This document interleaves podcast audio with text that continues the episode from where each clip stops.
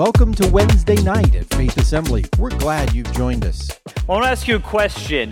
If someone asked you what made you feel alive, what would you say? Think about that. Oh, Jesus, I love it. Yeah, like, come on, Wednesday night. Maybe it's, uh, we just got out of Thanksgiving. Maybe it was sitting around the table with, if you're a mother or grandmother here in this place, and all the family and the grandkids came back and they were all under one roof. Made you feel alive. Can any mothers relate to that one right there? It just brings a warmth. Or maybe if I got any fishermen in the room tonight, you're out on that water, you can't see the land, you're casting or you're dropping or you're scuba diving and shooting, whatever the case might be, and you feel alive, you, the boat, and water. I remember this one specific time, uh, a moment I distinctly felt alive. I had a motorcycle. Now, my wife since then has made me sell my motorcycle. But I remember, man, I was in Vegas, and I had this motorcycle helmet, and I sat on it, and my beautiful soon-to-be bride, Brittany, was on the back, and we were cruising up the mountains, and I'm riding the motorcycle. The sun was setting in the mountains, and man, I felt alive. See, tonight, we're going to be looking at what it means to truly be alive. A lot of the times when we look at uh, the the things or the activities of the world, we say, that makes me feel alive. But the truth be told, there's only one person that can bring real, real, honest life to us, and his name is Jesus. So today we're going to continue our look at Colossians, and uh, we've been in this series called Clarity. Let me give us, uh, I know we've been out of the loop for a couple weeks, so I want to bring a little historical background to where we're at. Paul is writing to a very small group of believers in this city called Colossae. So he's writing to this group of small numbers, which is interesting because Paul is in prison. Why would Paul spend this time writing to such a small group of people, a man of his stature who's leading the Christian movement? It's because Paul was writing to a small group, but he was talking about a bigger principle, this principle of deception. Deception was inundating these believers, and Paul needed to address it. Because he addresses it, it's a timeless principle for us. Because no matter what, there's always deception that is happening in culture and in life. As believers, as people who have a relationship with Jesus, we have to have our antennas up to be aware of the deception that comes along in life. And let me just lay it out here. It always comes in different ways, speaks to you in, in, in different avenues, and looks different than it did back in the church or back in history. And so today, join me, Colossians chapter two, tonight when we talk about what it means to be alive in Jesus. So for number one, if you're reading, writing, taking notes, when it comes to being alive, it means coming to understand that Jesus brings true fullness. Jesus brings true fullness. This is what Paul wants this church to understand. He writes this going from verse six tonight. And now, just as you accepted Christ Jesus as your Lord, you must continue to follow him. Now, I want to hone in on that word follow. In many translations, it says walk in him. See, when it comes to fullness, fullness is equated with progress. You cannot be full in Christ, but not be actively in pursuit of progress. The, uh, I think a lot of the greatest hiccups and hangups people have is they maybe encounter Jesus, but they quit with the progress of their walk. The fullness comes with progress, steady progress. Notice it says, if you look at different translations, some of the Greek, it says, when you walk in him, it's not a sprint. It's not walking hastily. It's walk. It's a slow, steady progress. Meaning if your relationship with Jesus is going to be the greatest it can possibly be, you have to understand and we have to own and hold on to the fact that it is going to be a step-by-step daily journey with progress. Verse seven continues. It says this, let your roots grow down deep into him and let your lives be built on him. Paul is writing, it's all about Jesus. Then your faith will grow strong in the truth that you were taught, and you will overflow with thankfulness. He continues in verse eight, don't let anyone capture you with empty philosophies and high-sounding nonsense that come from human thinking and from spiritual powers of this world, rather than from Christ. For in Christ lives all the fullness of God in a human. And that's where we dial in, where Jesus is God. Fullness of God is displayed, is revealed through Christ. That's why we look, that's why we lean into what Jesus and who he is in our lives. So you also are complete through your union with Christ. Fullness, completion with Christ, who is the head over every ruler and authority. See, Jesus brings fullness. To be alive and Jesus means we have a fullness. A lot of times we'll search for activities and we'll go through different events, ups, downs, ins and outs, looking to fill voids, when only one void can be filled, or one place, person can fill that void, and that's Jesus. See, there's this understanding we saw. There's, there's two uh, highlights of deception that Paul mentions. The first one is this, human thinking. Human thinking is dangerous because we have this understanding when it comes to human thinking, we will accept it if we can reason with it. Now, that's hard for a lot of people because if we can accept it, there's means there's reason, but there's a lot of things in life that just do not make sense. And we see this from the very early on, at the very early ages of earth, when we see in Genesis eleven, this, there's this familiar story in the Old Testament, the Tower of Babel, where these men come together, they're all speaking one language, and they try to build a tower to heavens, to be with God virtually, to have that kind of divinity or access to divinity. And little did they know there was not even something they could do about it. And, and God very quickly handled that situation. Came, uh, spoke to them, gave them different languages. They couldn't build. They were confused. And that ended that construction project. Human thinking comes with human reasoning. That's not always making sense. We don't always understand how God is moving. Why isn't God answering our prayers? We scratch our head and we say, God, I've been praying and I've been seeking you for this and that, and yet we're still sitting there waiting. See, fullness comes when we're walking with him. Paul also highlights that the other point of deception comes from spiritual powers, different religions, false teachers. We here at Faith believe only the way we can meet God is through Jesus. There's no other way. But I think a lot of times we forget that it's not just the physical realm we're battling in, it's also the spiritual realm. Paul writes in Second Corinthians, it's not in your notes, but in chapter ten, this is a great reminder. He says, for the weapons of our warfare are not of flesh, but have divine power to destroy strongholds. We destroy arguments and every lofty opinion raised against the knowledge of God, to take every thought captive to obey Christ. That's why we gather here on our midweek service. If you're trying to push through an obstacle in your life, if there is a hang-up, a hurt, a pain, and you're not coming to pr- pray about it at first point, that's where I would encourage you to start. Because there's so much when it comes to the fullness of God that we need to address, that there is human thinking and there's also spiritual powers at play. That's why I love that song we just sang. It's the fight begins on our knees, our hands lifted high. Because we have to be praying, we have to be pressing forward, we have to be continuing to walk in the Lord. So what's that mean to us this evening is this. We need to be part of a loving and learning community, a church. I think we all need to dive in. We're kicking off groups coming up in the turn of the year. I want to encourage you, get connected, get plugged in. Number two for us, what Jesus brings when it comes to being alive is not only do we find our fullness in him, but we also find forgiveness in him.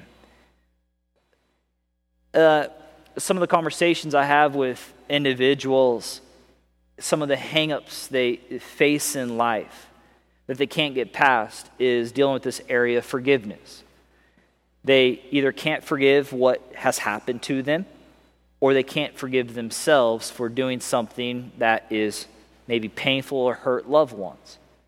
See, when we're alive in Christ, what we're saying is we are giving it all over to Him.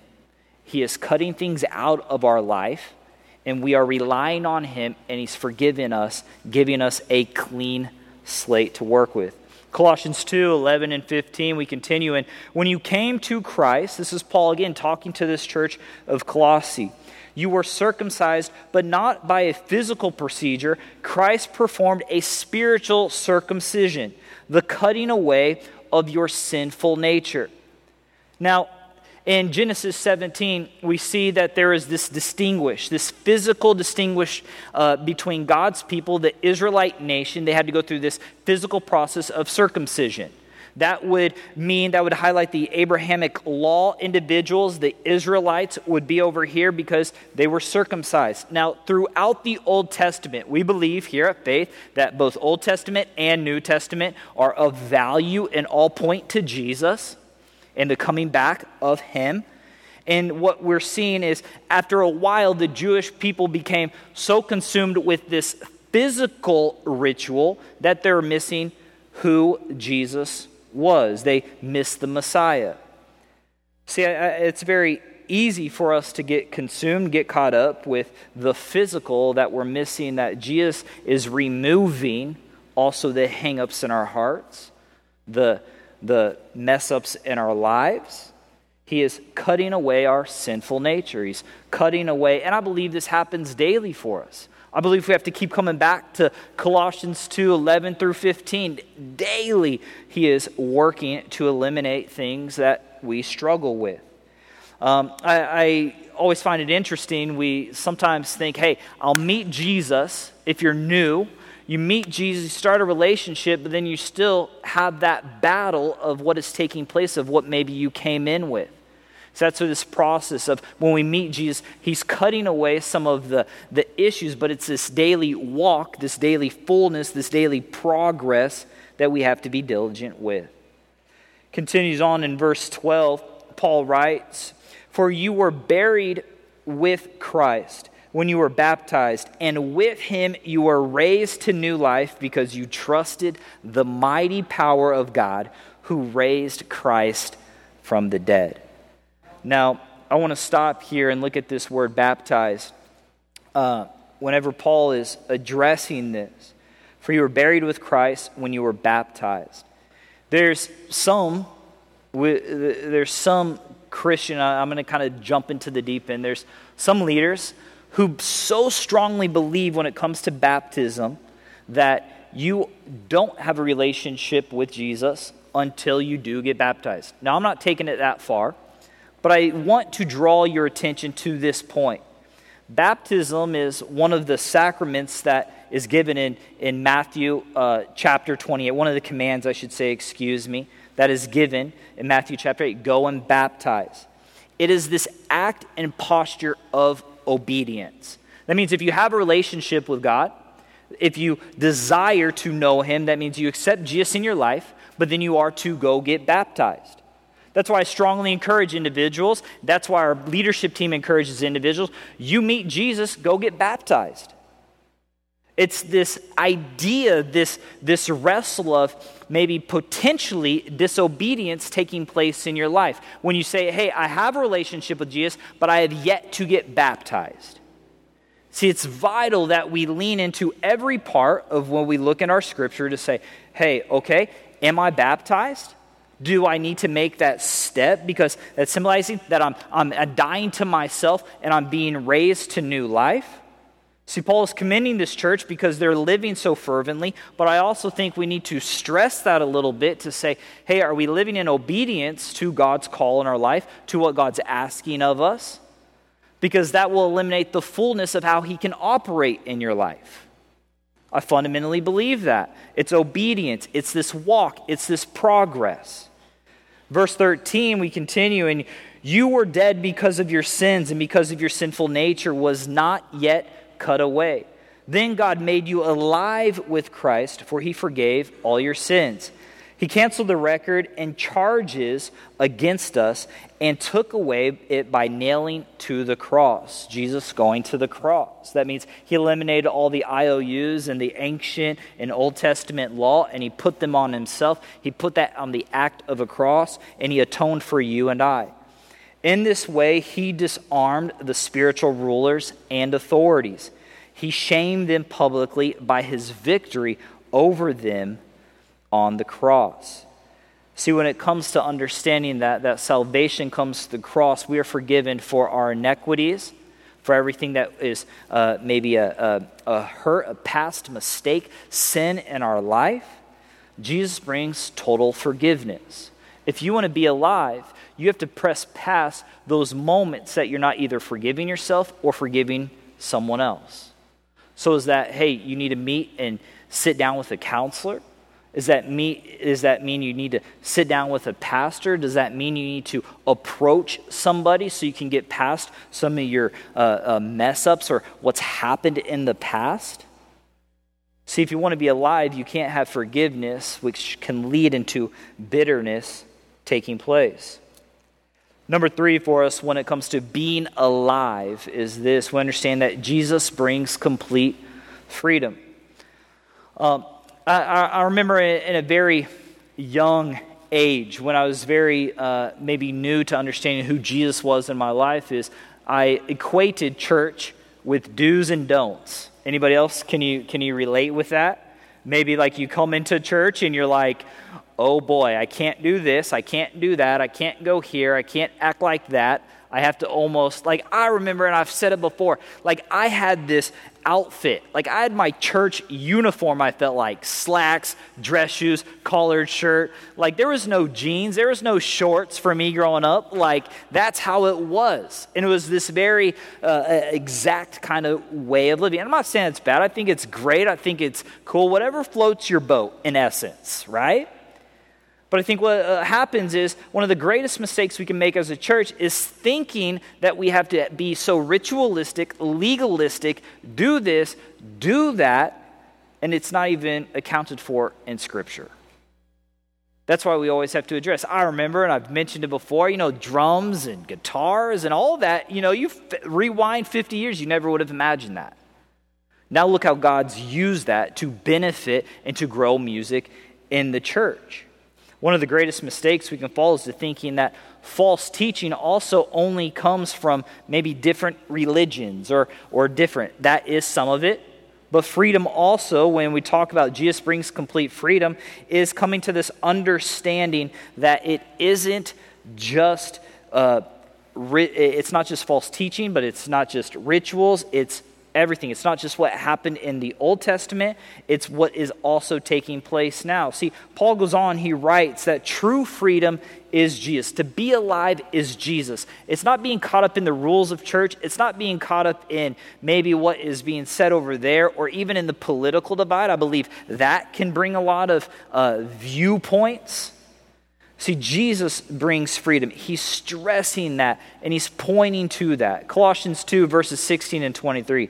So don't let anyone condemn you for what you eat or drink or for not celebrating certain holy days or the new moon ceremonies or Sabbaths. Again, he's talking to this church that is being inundated with philosophies and different mysticisms. See, don't allow others to speak how you should live that is outside of the context that is written in the Bible. For these rules, in verse seventeen, he continues, for these rules are only shadows of reality yet to come, and Christ himself is that reality. Don't let anyone condemn you by insisting on pious self-denial or worship of angels, saying that they have visions and these things. Their sinful minds have made them proud. So Paul is saying there's a lot that we can get wrapped up in. We can get proud as followers that, oh, I attended church X amount this time this year. We can make that, we discussed a little bit on Sunday, we can make that the priority when really some of these things is about loving God, loving people. Don't let the pride seep in is Paul is what Paul is addressing.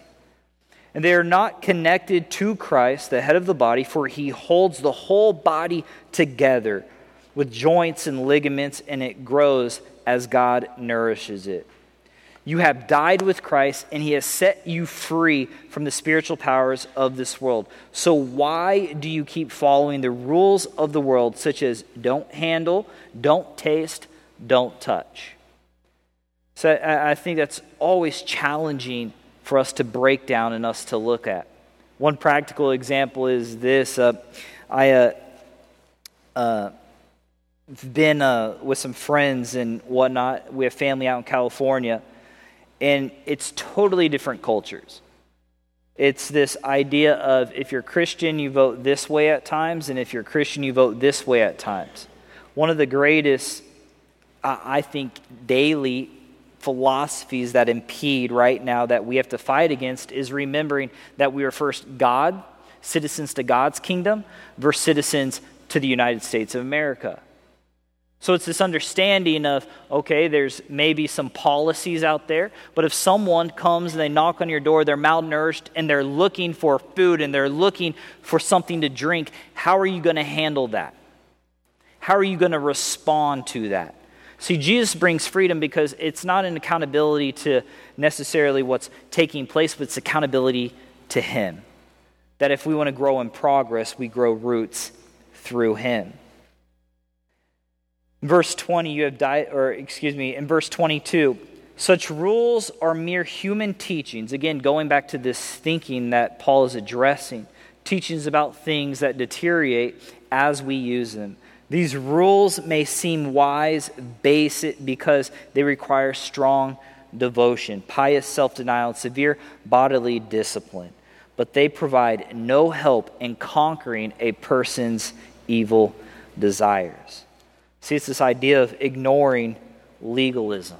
It's this idea of saying that it's not a ritual. It's that's pharisaical to think, hey, if I do this, if I operate like this, then I'm fine. When everything that Paul is rooting his belief and his trust and what he's teaching to this church, it's all about the superiority of Jesus. See, to be made alive means that we're full, we're in progress, that we're forgiven, that we have a freedom found in Jesus.